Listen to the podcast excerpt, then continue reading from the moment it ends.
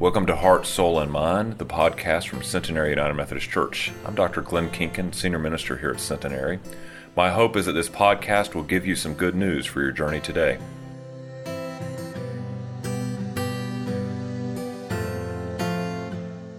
Our scripture lesson this morning comes from the book of Jonah in the Old Testament, chapter 3, verses 1 through 5 and 10. Hear with me now the words of the Lord. Then the, then the word of the Lord came to Jonah a second time Go to the city of Nineveh and to proclaim to it a message I give to you. Jonah obeyed the word of the Lord and went to Nineveh. Now, Nineveh was very, a very important city. A visit required three days. On the first day, Jonah started into the city and he proclaimed, 40 more days and Nineveh will be overturned. The Ninevites believed God, and they declared a fast, and all of them, from the greatest to the least, put on sackcloth. And when God saw what they had done and how they had turned from their evil ways, he had compassion, and it did not bring upon them the destruction that he had threatened. This is the word of God for us, the people of God. Thanks be to God. Would you pray with me? Almighty and gracious God, we gather to hear your word read and proclaimed. Draw us nearer to you, in closer relationship to you, so that as those words land in our hearts, that they may grow and be fruitful by the actions of our lives, so that we would not just be merely hearers of your word, but doers of your word. In your Son's name we pray. Amen. It's one of those weekdays in the church office. The secretary was there doing some work, and the senior minister had just come in, and they were just sort of having one of those idle, chit chatty conversations, and the phone rang, and she picked it up. Hello, she said. And the voice on the other end said, I want to speak to Boss Hogg. And she said, Excuse me? And he goes, You know, the senior minister, the big pig at the trough.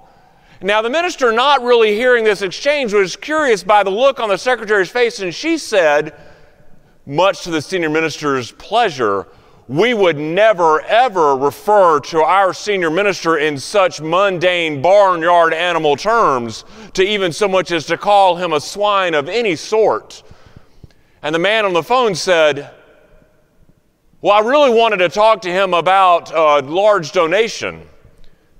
And she said, How big of a donation? And he goes, About $40,000. And with that, she looks at the senior minister and starts shuffling her arms like, Go to your phone. And she says, Porky's on his way right now. The poor minister must have had that look of mere betrayal to think how humbling it was for this moment to be puffed up and held in such high esteem only to be quickly turned. But isn't that how life is for us, where we think so highly of ourselves, and then there's just one moment that brings us low and back to earth? Jonah had that sort of an experience. He had that familiar, humbling sense about him. When God first called him to ministry, Jonah didn't want to do it as a matter of fact, he ran from God, as we know. When he told, was told to go to Nineveh, he didn't want to go to Nineveh, none whatsoever. So he got on a boat to sail to Tarsus. And as he's going along in this boat, the weather turns up, and the sailors start accusing him of being the reason for their misfortune. And when Jonah finally confesses that, in fact, he might be, we know what happens, right? Jonah gets tossed overboard, he gets swallowed up by a big fish. And it's in that moment that Jonah starts to yield in his despair. Yield to God's will. Much like we talked about last week, he began to have that upward focus and the realization that God was calling him to something bigger. And with that, he was spit out upon the land, so says the text. And it's here where our lesson picks up today. God speaks to him a second time and he says, Go to Nineveh. The deal hasn't changed, obviously. Go to Nineveh. And what we know about Nineveh is it's the home of the Assyrians. The text says it's an important city. It would require a three day stay, meaning it's a big city. Go to Nineveh. But this is the part where it gets tricky. He says, I will give you the message to teach. See, the humbling piece of this is that while Jonah is called, it's not his message, he's the messenger. It's God's message that he has to convey, not even his own words, but God's words. And so Jonah goes and he confesses that thing and his, that message of mercy and justice, mercy and judgment. And in yielding to God, he begins to preach. And the text records that Nineveh repents, believes in the gospel, and is spared. Last week, you and I, we began our journey for that closer relationship with God. And the first part of that journey, remember, was that upward focus, much like what Jonah had. In the first part of John Wesley's prayer, where we surrender to God's will, where we seek God's will, where we seek to go forth and do God's will. Well, now we pick up the second part of this journey, the second part of getting closer to God where we go from an upward focus to an inward focus. How God's grace manifests itself in us and through us. In John Wesley's prayer, the second part of it says, Let me be employed by thee or laid aside for thee. Let me be exalted for thee or brought low for thee. Let me be full, let me be empty. Let me have all things, let me have nothing.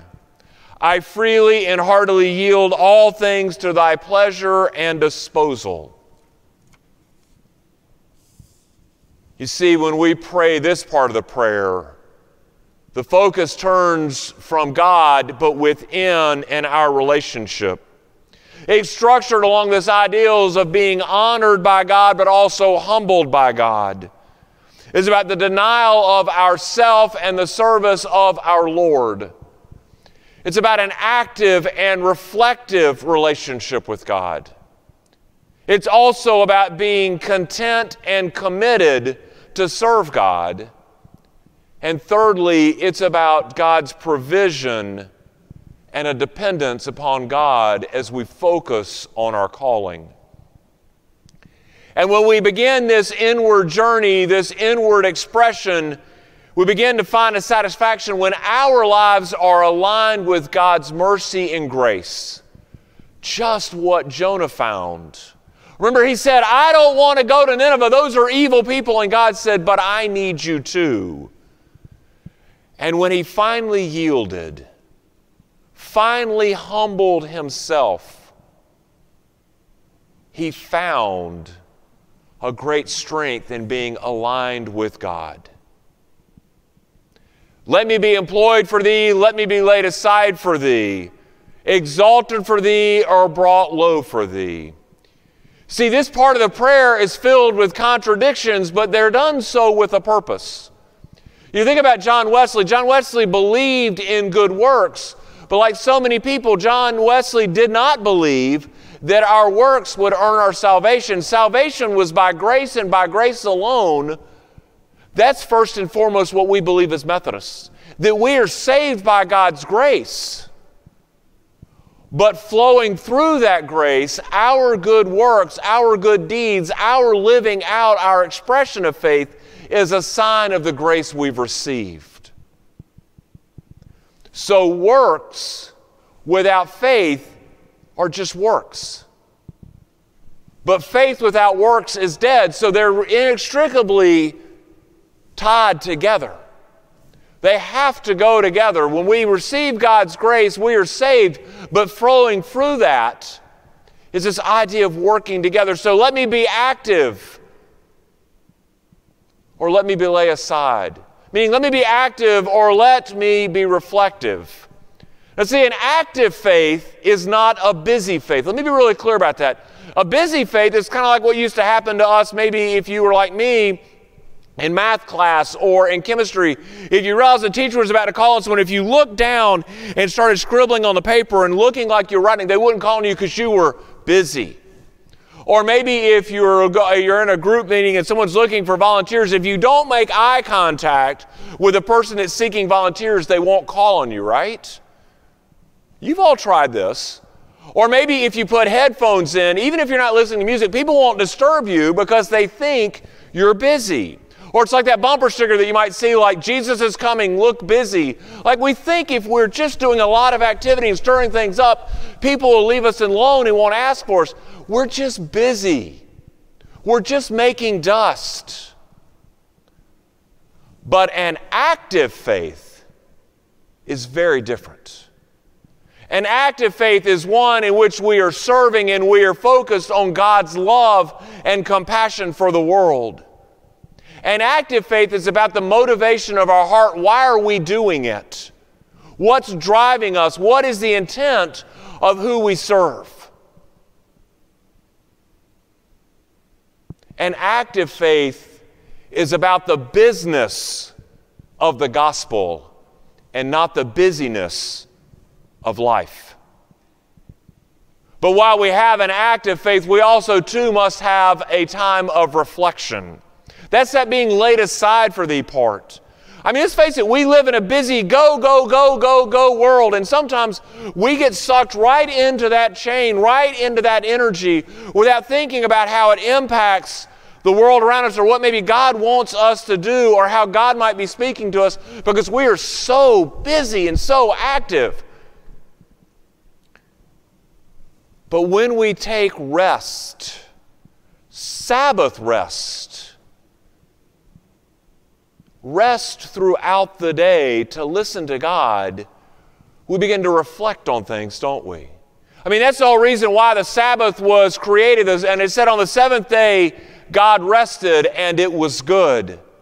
The whole point of that rest was to physically rest, to emotionally rest, to spiritually rest, so that we might recharge our souls and be ready for life Monday through Saturday to have the right focus, to not be busy, but be active about our faith.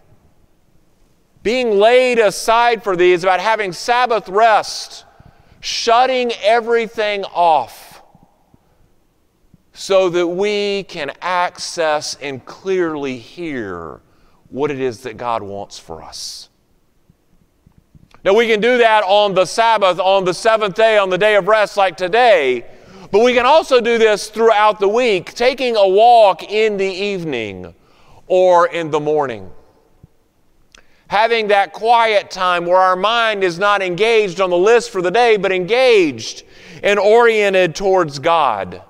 Not task oriented, not list, list oriented, but God oriented. Let me be employed by thee. Let me be laid aside for thee. And once we have that figured out, then we begin to hear the next part of that prayer let me be full, let me be empty. This is a dichotomy about our heart, it's about contentment and commitment. See, this whole idea about it is life is full. Let me be full for this about being content where God has placed us and with what God has called us to do. It's not about requiring more stuff.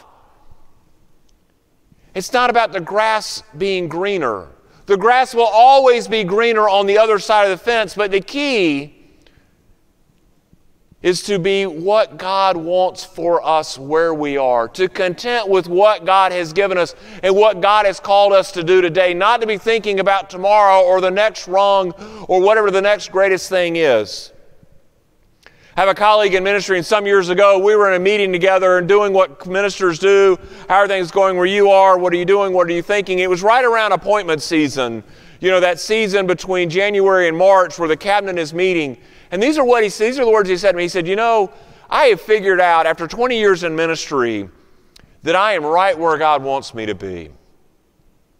I'm serving in a small town in a rural church, and I hope and I pray that God will let the will guide the cabinet and the bishop, and they will just let me stay in this ministry because this is where I thrive. This is what God has called me to do. And so while he could think about a larger church with more programs and a bigger budget and more opportunities, he is content where he is because God has called him to that place. But what also happens with that idea of commitment, contentment is not just to be content where you are, but to be the best at what we are where we are. So I don't know where God has placed you, but maybe that's where God needs you for this season. And so rather than us looking over the fence and thinking about greener pastures and better opportunities, maybe what God is calling us to do is content right where we are, doing what we are, and be the best at it that we are. Because the reward that comes from that is that our lives are aligned with God's will. But then here's the second part of that prayer let me be full, let me be empty. What that really means is not only let me be content where I am, but let me be wholly committed to it. Let me be all in because the gospel is an all in kind of affair. It's a full contact sport right where we are. See, our relationship with God is just that. God wants every bit of you and me. I think of coaches that I had growing up in high school coaches that I listened to in college, they talk about all the time. One of the cliches they say is, you know, we gave 110%. Mathematically, it's not possible, right? But yet, you know what they mean. We left it all on the field. I have no regrets. See, what this part about being let me be empty means is let me pour myself out until I have put myself wholly into what you, God, have called me to do. Let me pour myself out. Let me hold nothing back. You get every bit of me. I'm all in. What this part of the prayer does is it challenges you and me in our relationship with God to do just that, to, to put ourselves all and not hold anything back. God will know if we're holding back, but you do as well, right? You know when you haven't gone 100% into everything. The gospel requires that for you and for me. And then finally, let me have all things, let me have nothing. See, this juxtaposition is about provision and dependence. Let me have all things. It's not about the Sears Roebuck catalog. Some of you know what I'm talking about. You remember that? The big Sears Roebuck catalog was about this thick. It would come out about two months before Christmas, and as kids, you'd lay on the floor and you would circle all the things that you wanted. For those of you who don't remember that, think of it as the Amazon wish list. Going throughout the searching the internet and putting all the things on your Amazon wish list that you could ever want. Well, what this is about, this is not about this list of things, this great wish list in the sky. No, what it's really about is seeking the things from God that we really need. Not what we want, but that we really need. Not more stuff to jam in a closet, the attic, or even a storage unit, but the things to help us through life to help us be the people God wants us to be and to do the things God wants us to do. Let me have all things to do what you are calling me to do, God, is what we're really saying. But then becomes this idea of let me have nothing. That's not a, it's not a vow of poverty. What it really is is a, pl- a plea for life free from entanglements which draw us away from God. In other words, let me have all the things that I need to do what you need me to do, but let me have nothing that's going to distract me from you, that's going to be pulling me from you. It's an honest assessment of our own lives about what draws us away from God. Maybe it's our stuff, maybe it's our ego, our agendas, our fear, our complacency for life. What we're praying is, Lord, take all those things that draw me away and toss them into the dustbin of life. And it drives us to a place of trusting God to provide what we need and to show us what matters most. I mean, think about the simplicity of that. To show us what matters most in life, to give us what we need, and that everything else is just clutter and debris, and to let it go. That's the joy of this inward journey is that our lives begin to align, begins to connect with what matters most to us. We begin to realize about the active and reflective part of our relationship with God where we see what God truly wants us to do, and we're not about busyness, but we're about the business of the gospel. We take time out each week to really reflect on what that means and are we aligned with where God wants us to do. We're content with our calling and we're all in with our commitment, and that God will provide because we depend on God to show us and to give us what we need. See, maybe, maybe just maybe one of the byproducts of this time of the pandemic, this extended time when we're not really able to do all the things that normally kept us so busy in life, is maybe that we're able to focus inwardly on that relationship with God and what God wants for us. And maybe, just maybe, as we continue our journey on that relationship, as we continue that goal that we had to be so much closer to God this year, maybe where it leads us on this journey with is that our souls respond the words that we close this part of the prayer with. I freely and heartily yield all things to your pleasure and your disposal. Meaning, I give my whole self to you. Outwardly, upwardly, and inwardly, I am yours, O Lord. Do with me what you will.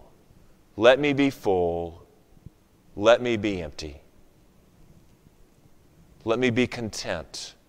Let me be committed. Give me what I need. Free me from entanglements. Because in that moment, I am your servant and I am aligned with your calling for my life. And what assurance that is, my rock and my redeemer. In the name of the Father, the Son, and the Holy Spirit. Amen and amen.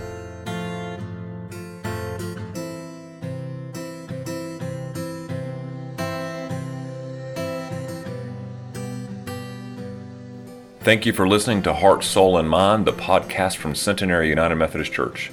We hope that you'll consider joining us for worship on Wednesday evenings at 7 o'clock or Sunday mornings at 8:30, 9, or 11. Have a blessed day.